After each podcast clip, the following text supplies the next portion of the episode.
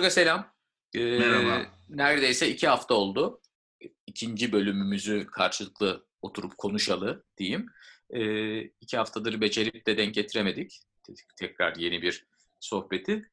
Ama ne oldu? Aslında sen İspanya'da, ben İstanbul'da ee, izolasyon halindeyiz. Hani biz de artık size daha yakın bir şekilde izolasyon halindeyiz evde. Tamamen Evet. hani hiç çıkmıyor değiliz elbette. Ee, ama biraz daha yakınız. Sayılar da biraz daha yükseldi. İşte bugün e, 7 Nisan itibarıyla biraz daha e, stabil de görünüyor. Çok değişmiyor sayılar. Belki Hı hı. o anlamda erken önlemler almaya başlamış olmamızdan dolayı bir avantajımız vardır İtalya'ya ve İspanya'ya göre. Bilmiyorum bu tebrik gerçekçi mi, hak edilmiş bir tebrik mi? Ee, bunu zaman gösterecek herhalde. Çünkü burada da bir yandan sahra hastaneleri kuruluyor falan filan. Neyse, dolayısıyla şey bana özellikle ilk iki sohbetimizde iyi gelmişti. Hani sizin bizden böyle bir 15-20 gün önden gidiyor olmanız ve neler olabileceğine dair fikir ediniyor olmak bana iyi hissettirmişti o anlamda. Ee, şimdi ne durumdayız? Ya da siz şu anda ne durumdasınız? Ee, şöyle söylemek gerekiyor. Ben artık e, şeyi takip etmiyorum. Ee, ne Türkiye'de ne de İspanya'da. Ee, ölü sayısı, efendime söyleyeyim şeyler falan filan. ee, Vaka sayısı, iyileşen sayısı. takip etmiyorum. Çünkü çok e, çok kötü durumdaydık. İspanya. Ve çok moral bozucu idi. Hala moral bozucu. Yani ben takip etmiyorum diye moral bozucu değil değil tabii ki yani ama e, ben artık bıraktım çünkü ben de kötü etkileniyorum. Çünkü zaten evde kapalıydım ben. E, ailem hala evde kapalı. Zor bir durum. Sana öyle söyleyeyim yani. Karantina zor bir Kaç durum. kaç gün oldu? Kaç kaçıncı gündesiniz siz? Ee, 14 e, Mart'tan beri dersek 14, 17, 7, 24 gün olmuş. Hı hı. Hı hı. Evet, Tam 14 izole halde. Tabii tam izole ama bu yani e, belirli şartlar haricinde dışarı çıkamıyorsun. O belirli belirli şartlarda bile polis diyor ki sen bu şartın e, suyunu çıkarttın evine geri dön artık diye seni uyarıyor ya da cezanı kesiyor. Yani ceza ceza yemiş çok insan var. Hı hı.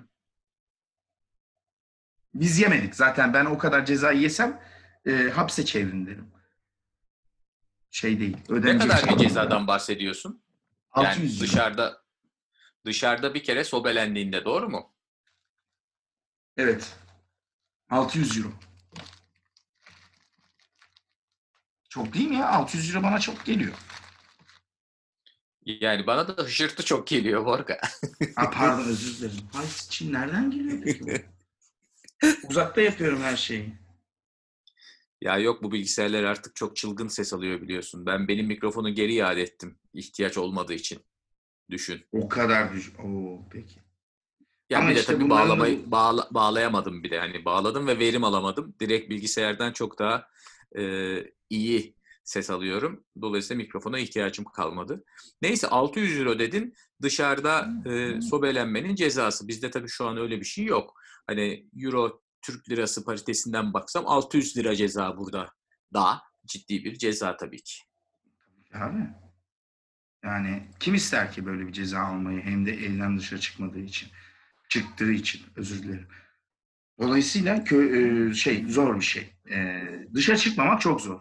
E, çocuk bir kere çocuğu yor, yoramıyorsun. Bu çok kötü. Hı hı. Tamam mı? Aslında Yani en son en son bunu konuşalım demiştik. Ee, evde çocuklu karantinada ve evet çocukla baş etme nasıl oluyor ya da nasıl olamıyor konuşacaktık. Ya, geçen bölümde söylemiştim zannedersem. E, ona bir şekilde anlatmak gerekiyor neden dışarı çıkamadığımızı. Sen de e, desteklemiştin. E, ölümleri anlatmaya da başlayabiliriz falan filan gibi. Çocuğa Peki neden, nasıl, neden nasıl anlattınız? Çocuk dışarı çıkarmıyoruz zaten anlatılacak bir şey yok ki erik yaşında bir çocuk için. Leyla'ya anlattım. Leyla zaten her şeyin farkında 12 yaşında olduğu için Leyla. Ee, Ama şey e, Erik'e bir şey anlatmaya gerek yok. Erik sadece ağlıyor. E, onu da işte bahçeye çıkartıyoruz. Çok küçük bir bahçe var demiştim. E, bahçe bile değil yani. Oraya çıkartıyoruz işte. Orada birazcık topla oynuyor. Tebeşirle yerlere bir şeyler çiziyor. O kadar. Yapabileceğimiz bu yani. Bundan daha fazlasını yapamıyoruz ve yapamayacağız. E de işte bir şey daha şey yapmaya çalışıyoruz. Oyalamaya çalışıyoruz çocuğu. Şeyi e, arttırdı tabii bu. Tablet ve televizyon şeyini arttırdı. E, kötü bir şey tabii. E, ama yapacak bir şey yok yani ben de çocuğu zaten bir şeyden kısıtlamışız. Öbür şeyden de kısıtlayıp ortamı toplama kampına çevirmek istemiyorum. Onun için e, Nişantaşı e, şeyi gibi annesi gibi olmaya gerek yok. Aman benim kızım, oğlum tableti hiç ellemedi biliyor musunuz? E, benim hiç bizim evde hiç televizyon açılmadı 20 senedir. Öyle olmuyoruz da işte birazcık da ne bileyim relax davran davranıyoruz e, televizyon ve tablet konusunda. Peki televizyon ve tableti yok ettiğini düşün sistemden. Dışarı çıkamıyorsun. Televiz televizyon ve tablet yok. Ee, sıradaki çaren çözümün ne? Elena bir şey gösterdi geçen gün. Bir tane adam şey yapmış böyle koltukları devirmiş sandalyelerden böyle bir parkur yapmış tamam mı? Evdeki eşyalarla. Onları da elektrik bant, renkli elektrik bantlarıyla yollar Onlara da çizmiş. elektrik vermiş. Onlara da elektrik vermiş. İdeal çocuk eğitimi. Elektrik göreceksin. ee, yollar çizmiş böyle. O parkurda gidiyor. Şey gibi olmuş işte. X Faktör mü ne vardı ya hani bir yerlerden atlıyor, sıçrıyor insanlar ve onu o parkuru bitirmeye çalışıyor. Onun gibi bir şey olmuş. Elena da diyor ki bana bundan yapsana oğlana. Niye bundan yapmıyorsun? Dedim adam Amerikalı. Adamın salonu 200 metrekare. hani bu adam banliyöde oturuyor. Benim evim 50 metrekare değil. Nasıl yapayım ben bunu? Çocuk iki kere dönecek, bitecek, sıkılacak. Yani yapacak fazla bir şey yok. Tableti falan attığında. Gerçekten. iki dakika oynuyor, sıkılıyor. İlk e, başta ondan bahsetmiştim. Bu yaşta benim oğlanın çok fazla bir sabrı yok demek ki. Ben bir oyun üretiyorum. Yani bir oyunu da bilmediği için oturup kızma birader oynayacak halim yok. 3 yaşında çocukla, 2,5 yaşında çocukla. Dolayısıyla bir şey buluyorum. Bak bu adam buradan gelmiş, bu da buradan gelmiş. Bunlar öpüşsün diyorum böyle. Tamam mı? Aa, yapıyorum. Merhaba merhaba diyorum. İşte hoşça kalın bay bay diyorum. Onu iki kere oynuyor, üç kere oynuyor. Ondan sonra başka bir şey icat etmek zorundasın. Sürekli bu icatla geçiyor işte şey. Ama bir süre sonra bunu yadırgamaya ya da saklamaya gerek yok. Ben bu süre sonra sıkılıyorum. Abi ne yapayım yani? Ee, sıkıldığım için. Annesi de öyle. Annesi de sıkılıyor. Sıkıldığımız için de e, biz de birazcık şey yapalım. Kafa dinleyelim falan filan muhasebesinde. Veriyoruz tableti eline. Veriyorum. Ee, şey e, bu konuda eleştirilere şeyim açığım yani. Eleştirebilir insanlar. Cevap bile ver. Peki ne süreyle veriyorsun? Oradaki dikkati daha mı fazla tablette? Tablete Hayır. böyle yapışıyor mu abi? Tabii tabii ki tabii ki. Yani hangi çocuk yapışmaz ki? Sen yapışmıyor musun telefonla? Hayret bir şey. Hangi çocuk yapışmaz ki? Eliyle kontrol edebildiği bir şey var abi sonuçta çocuğun elinde. Yani yukarı çekiyor, yukarı gidiyor. Oha bundan bundan daha büyük bir sihir var mı ya? 15 sene önce biz de telefonlarımızı, ilk telefonlarımızı aldığımızda ben yatakta bile oynuyordum yorganın altında. Deli misin sen? O çocuk ne yapacak? Tabii ki oynuyor. Saatlerce oynamıyor tabii ki. Ama bizim gibi saatlerce oynamıyor. Ama bu arada oynamıyor bir şey ya, izliyor. Ama orada bir şeye tıklayınca o açılıyor ya. Onu keşfetti mesela. Aman Allah'ım ne kadar mutlu biliyor musun? Ama bizimki işte bay bay diyor. O bay bay deyince bir kenara alıyoruz tableti. Sıkıldığını anlıyoruz. Ya da biz bay bay dedirtiyoruz. Hadi bay bay de artık falan diyoruz. Bay bay diyor. Yapabilece- yapabileceğim başka bir şey yok yani. Şey değil. Saatlerce değil de dakikalarca onun e, etkisinde kalıyor. Evet. Peki e, İspanya'dan e, onları Karadeniz'de bırakıp geçtin Almanya'ya. Doğru mu? Evet, e, eski patronum aradı bir proje için. Benim de yapmak istediğim bir şeydi. Dedi ki, gelir misin? Dedim, gelirim. E, tabii parası da güzel. E, peki dedi, kaç güne hazır olursun? Dedim, akşama. Yani, Hazırım, kapıdayım. ben dedim giyindim ya, ne diyorsun sen? E, e, üç güne hazır olurum dedim ve e, kelimenin tam anlamıyla e, kaçtım. E, ailemi orada bıraktığım için çok şeyim. Pişman değilim. E, tabii ki bu bir iş ve ben birlikte karar verdik eşimle. E, onun için bir pişmanlık yaşamıyorum ama üzüntü yaşıyorum tabii ki. Onları öyle bir zor durumda bırakıp buraya geldiğim için. Ama ben de çalışıyorum. Benim çalışmam da şey, hiç kimseyle muhatap olmak zorunda değilim. Dağda bayırda çalışıyorum. Dolayısıyla e, riski de yok. Onun için de e, öyle bir karar aldık. Yani riski olsaydı e, gelmezdim zaten.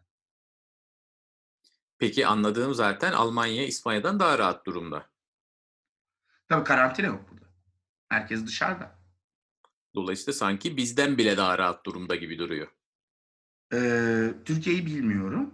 Ee, sadece şeyler ama e, ben geldiğim zaman e, benim ikametgahım burada görünen ikametgahım başka bir yerdeydi. Polis dedi ki sen burada ne yapıyorsun? Bu şehirde değilsin sen. Berlin'e git dedi. Ben de gideceğim gideceğim birkaç işim var onları halledeceğim burada dedim. Peki dedi. Aslında e, istemiyorlar e, insanların evden dışarı çıkmasını. Zaten bunu da e, mümkün mertebe yapmışlar.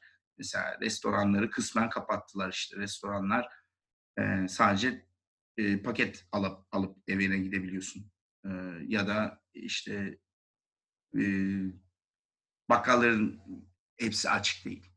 Tabii bir destek vermişler insanlara. Bu desteği kullanırsanız kapatabilirsiniz diye. O desteği kullananlar kapalı. E, freelancerin hepsine destek verdiler. Almanya'da ilginç bir şekilde. E, freelance çalışanlar belli bir miktar para yattı hesaplarına. E, onları e, çünkü freelancerin işi zaten e, zor diyeyim hadi. Görece daha zor diğer insanlar, iyi olanlar vardır.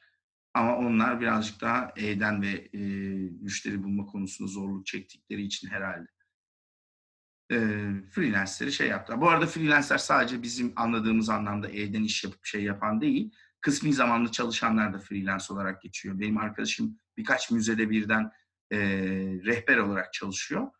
E, dil değil de başka bir şeyin rehberliğini yapıyor. Kültürel bir müzelerde çalışıyor. Şey İkinci Dünya Savaşı ile ilgili onları anlatan bir çocuk. O müzeler kapandığı için karantina kapsamında e, o çocuk e, freelance kontratlarını gönderdi bu müzelerin kapalı olduğuna dair. Ona 5000 euro para yatırdılar mesela. 5000 euro da çok güzel para burada. Yani e, birkaç ay idare edersin. E, 5000 euro ile. Bunlar tabii şey, Peki devletin sana gösterdiği e, önemi gösteriyor. sosyal devlet diyorsun. Ben çok sosyal devlet yanlısı değilim bu arada. Benim onu övdüğüm falan düşünülmesin de. Bu tamamen zor durumda kalmaman için devletin sana ayırdığı bir bütçesi var ve bütçeyi harcıyor. Ben e, çok da aman sosyal devlet olsun şeyinde değilim ben. Öyle bir yapıda değilim. Benim düşüncem çok farklı. İleride anlarsınız. E, sosyal devlette bence liberalizmin bir alt forumu çünkü yani onun çok da şeyi yok. Bir gün gelir vurur seni. Ee, İspanya çok farklı bir şeye başladı bugün. Ee, izin verirsen kısaca ondan bahsedeceğim. İspanya evrensel temel geliri kabul etti bugün. Ee, bunun ne kadar Okudum olduğunu açıklamadı. Hı hı. Evet. Hı hı. Bunun ne kadar olduğunu açıklamadı. Ama evrensel temel gelir e, E'leri böyle yaya yaya söylediğim bir şey. evrensel Hı hı. temel. E, evrensel temel gelir şu demek. Herkes çalışan ya da çalışmayan herkes belli bir miktar para alacak devletten demek. Bunu birkaç sene önce ayrıntılarını bilmemekle beraber e, birkaç sene önce İsveç bunu referanduma götürmüştü. Sanırım e, şeyde e, e, öne sürdükleri para da 2500 euroydu. Gerçekten bilmiyorum ama e, araştırabiliriz. Belki gelecek programlarda ayrıntılarını söyleriz. Bunu referanduma götürmüştü. İsveç halkı bunu kabul etmedi. Şey diye düşündüler bunu. E, tabii çok farklı. Bunu yani bunun antitezleri çok farklıydı ama en çok işte bunu alan insanlar çalışmaktan vazgeçerler gibi bir antitezleri vardı bu tezin karşısında. E, dolayısıyla bu İsveç'te yürümemişti. İsveç'in parası vardı halbuki. E, İspanya'nın bence bunu yapma sebebi 2008'de biliyorsun e, İspanya en çok etkilenen ülkelerden biriydi 2008 ekonomik krizinin. Burada da burada da bir global ve ekonomik kriz bekliyorlar sanırım. Ee, bilmiyorum. Öyle bir kriz olacak mı olmayacak mı hiçbir fikrim yok. Ama belki de bu krizden e, 2008'deki kadar insanların kötü etkilenmemeleri için böyle bir şeye gittiler. Ee, dediğim gibi şey de belirli değil. Yani verecekleri para da belirli değil. Ama İspanya'da yaşayan, ikamet eden yani e, yasal olarak İspanya'da bulunan herkes bu parayı alacak. Şu anda gözüken o. Bunun ben e, çok e, değerli bir adım olduğunu düşünüyorum bu adımın. Çünkü ne olursa olsun yani başına ne gelirse gelsin bir yerden gelecek meblağ ufak da olsa bir yerden gelecek bir e, param var ve bu şu şartlarda ya da bu şartlarda diye bir ayrım yapılarak insanlara dağıtılmıyor. Yani belirli insanlara verelim bunu, belirli insanlara vermeyelim gibi bir şey değil. Tabii İspanya'da şey de var, başka e, kazanımlar da var. E, çocuk parası var, işte okula giden çocuğun farklı parası var, işte kira yardım var. Kira ödüyorsan daha az vergi ödüyorsun gibi bir sürü e, yani şey var. Bunları araştırıyor insanlar ya da yardım alıyorlar bunları almak için ve bunlara başvuruyorlar. Ama bunların haricinde evrensel temel gelirin insanların e, bu hakka sahip olması e, bir, bir, belli bir ölçüde insanları rahatlatacağını, belki de bunlarla, ben tabii ki orta sınıf yani bizim daha çok içinde bulunduğumuz sınıf için konuşuyorum. Bir alt gelirli için bu para yeterli gelmeyebilir. Üst gelir için, üst gelirli yani çok üst düzeyde para kazananlar için bu para bir şey bile olabilir yani bu parayı ona niye veriyorsunuz bile diyebilirsiniz. Ama genel anlamda baktığımız zaman bu paranın belirli yerlerde kullanımı söz konusu olabilir. İnsanlar bu parayı kullanarak e, ertelemek zorunda kaldıkları eğitimlere, ertelemek zorunda kaldıkları kültürel eğlencelere diyeyim. E, bu tarz şeylere yatırım yapabilirler bu parayla. Ben bu yüzden evrensel temel gelirin antitez olarak düşünüldüğü gibi çalışmamaya değil, insanları birazcık daha farklı şeyler yapabilmeye, birazcık daha para biriktirebilmeye, belki yatırım yapabilmesine olanak sağlayacağını düşünüyorum. Onun için İspanya'nın bu ıı, adımı çok önemli bir adım bence. Korona buna vesile oldu diyebilirim. Bir sürü kayıp sonrasında böyle bir karar alındı. Belki de belki de tek pozitif yönüdür bu bugüne kadar karşılaştığım. Peki kayda geçsin diye soruyorum sadece. Tahminin ne kadar bu evrensel temel gelirde belirlenecek e, miktarın ne olacağını düşünüyorsun? Vallahi tamamen farazi konuşuyorum. Eğer 500 euro yaparlarsa insanlar öpüp başına koymalılar. Hı hı. Bundan daha az bir bedel olacağını düşünüyorum ben. Tamam, en azından kayıtta. Peki, sana son bir sorum daha var. Ee, İspanya'da bıraktın oğlanı ve Almanya'ya geçtin. Ne kadar kalacaksın Almanya'da? Yani şu anki görünen 3 ay. 3 ay. Oo, uzunmuş da. Peki, böyle bir devirde e, onu bıraktın iki buçuk yaşında ve başka bir yere geçtin. İletişiminizi nasıl sürdürüyorsunuz? E şey, e, işte görüntülü konuşma. Nasıl gidiyor peki ilk birkaç günün sonucu? Call of Duty oynarken mouse'u düşürmüş gibi. Mouse'u düşürmüşsün ve kedi alıp kaçmış. Öyle konuşuyoruz işte. Alıyor çocuk telefonu. Vır vır vır vır koşturuyor etrafta. Ben de başım dönerek onu izliyorum. Oturup konuşmuyoruz yani. Ama senin suretine maruz Tabii, kalıyor tabii. bir şekilde. Tabii beni görünce seviniyor mesela. Bir öpücük veriyor. Ondan sonra o oyunlarına başlıyor. Bir şeyler göstermeye çalışıyor bana. Gösterebildiği kadarıyla. İşte orada ben sarhoş oluyorum zaten o görüntüleri izlerken. Çünkü gösteremiyor. Yani kamera şeyinin nasıl işlediğini tam olarak bilmediği için e, kameranın işlevini bilmediği için e, dolaşıyor falan filan. Ama tabii ki yani görmek, görsel bir şekilde şey yapmak önemli. Ben şeye karar verdim ya birkaç mektup yazayım dedim. Haftada bir falan mektup göndereyim. Hani elinde elle tutulabileceği bir şey de olsun. Resim falan çizerim diye düşündüm. E, Şimdi ona başladım bugün işte bir tane gönderdim. Böyle de bir hem e, alırsın. Benim çünkü Leyla iki sene önce sokakta ilk telefon kulübesi gördüğünde e, İtalya'da telefon kulübesi gördü ve dönüp şöyle sordu. Baba bu ne? dedi. Telefon gördü kız. Çünkü hep cebimizde telefon var. Ne gerek var ki böyle bir şeye diye. Yani nostaljiden kopmasın çocuklar. Birazcık eski kafalı yetiştirin çocuk diye düşünüyorum. Mektupla yapacağım bunu da diyorsun. Ya işte ya bakalım nasıl sonuçlanacak. Belki de yırta- yırtacak atacak ben de kıyamayacağım paraya göndermeyeceğim bir dahaki sefere. Peki o zaman bu mektup konusunu da cebimize koymuş olarak bence bugünü böyle tamamlayalım. Ee, bir Özgür bir şey artık sorabilir miyim? sen Özgür beni bir şey? Ben, ben böyle çok sıkılıyorum bir yerden sonra. Sor. Ama işte ben de onu soracaktım. Yani sen hiç konuşmuyorsun. Sen de anlatsana birazcık. Sizin evde durumlar nasıl? Yani çocuklar sıkıntıdan patlamadılar mı daha? Çocuklar sıkıntıdan patlamadılar. Ee, bu arada e, tabii bizde tam bir karantinada olmadığı için oğlan hafta sonları bende, cumartesi pazar. Ee, kızın bende olma düzeni biraz daha farklı.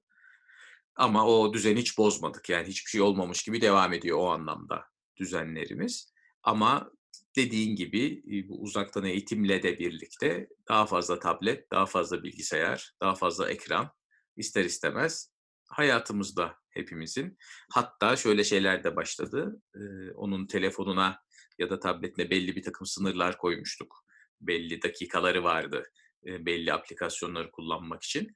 E, onları otomatikman esnetir hale geldik. Çünkü orada işin çivisi çıktı biraz. E, çünkü belli olmuyor. Ba- bazı günler dersleri uzuyor. Ek süreye ihtiyacı duyuyor. E, antrenman yapıyorlar artık online. Bazen antrenman uzuyor, ek süreye ihtiyaç duyuyor. Ya da bu, bu süreler, bu antrenman ve dersler onun bütün sürelerini bitirdiği için kendi sosyalleşmesi, arkadaşlarıyla ilet- iletişim kurması için limiti kalmayabiliyor. Dolayısıyla benim telefonuma ya da bilgisayarıma sürekli ek süre talepleri geliyor artık. Böyle bir yeni durum var. Onun dışında çok çok ekstra bir durumumuz yok açıkçası. Hatta bir sonraki bölümde belki şeyi konuşabiliriz seninle. Çocukların hayatında bu süre, bu dönem neleri değiştirecek? Aslında enteresan bir konu olabilir. Çünkü e, şunu çok yani sen daha duymaya başladın bilmiyorum. Boş yapmak diye bir terim zaten literatüre girdi. Ben de artık otomatikman kızımdan çok fazla boş yapıyor e, terimini duyuyorum. Ve bu otomatikman şey için de geçerli. Pek çoğumuzun hayatında belki de e, korona öncesi dönemde bir şeyler boşken ya da boş yapılıyorken şimdi uzaktan olduğu için o kadar boş yapılamıyor ve nelerin boş olduğunu, fazladan olduğunu, e, eski tabirle tıraş olduğunu, gereksiz olduğunu filan da görmeye başlayacağız gibi geliyor. E, belki onlar da kendi eğitimlerinde ya da e, okul hayatlarında nelerin gereksiz olduğunu görecekler ya da tam tersi taraftan baktığında belki okullar ve eğitim kurumları bunu görmeye başlayacak. Hani aslında biz şu kadar eğitimle çok daha verimli oluyoruz. Dolayısıyla bu niye böyle olmasın? Aynı şey iş hayatımızda da geçerli. İşte belki hakikaten ofis olmadan çok da verimli çalışıyormuşuz yahu gibi bir şeyler çıkacak. Ne konuştum ya? Nereden nereye geldik? Yok bu e, aşırı güzel bir konuymuş. Ben bu konuda kafa yormamıştım. Bence hemen üzerine zaman geçirmeden bu konuda birazcık bahsetsen bize. Çünkü cidden ben bu konuda hiç düşünmemiştim. Yani güzel bir şeye e, katkı yapacağını düşünüyorum. Tamam o zaman e, yarın, yarın olmadı öbür gün bunu konuşalım. Tamam. O zaman hadi görüşürüz. Bay bay.